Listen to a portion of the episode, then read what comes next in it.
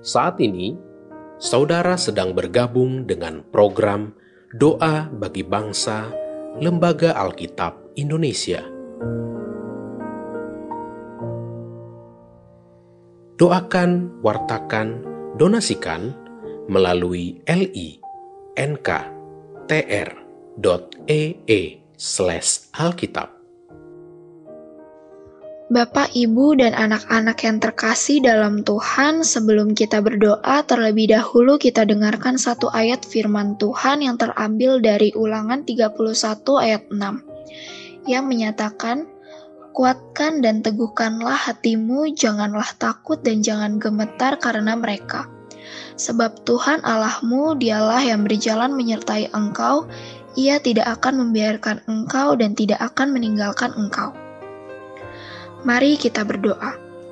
Tuhan Bapa kami dalam sorga, kembali kami datang ke hadiratmu dengan segala kerendahan hati kami. Tuhan kami bersyukur atas hikmat dan belas kasihmu yang selalu engkau limpahkan kepada kami umatmu ini. Saat ini kami mau berdoa untuk upaya pemerintah dalam meningkatkan kondisi perekonomian bangsa kami di tengah wabah pandemi COVID-19.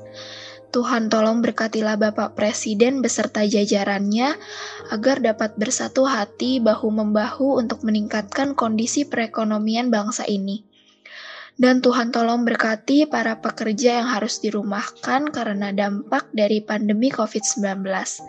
Semoga Tuhan memberi jalan mereka untuk terus mempertahankan kondisi perekonomiannya di tengah pandemi COVID-19 dan pasca pandemi COVID-19 mereka boleh kembali bekerja.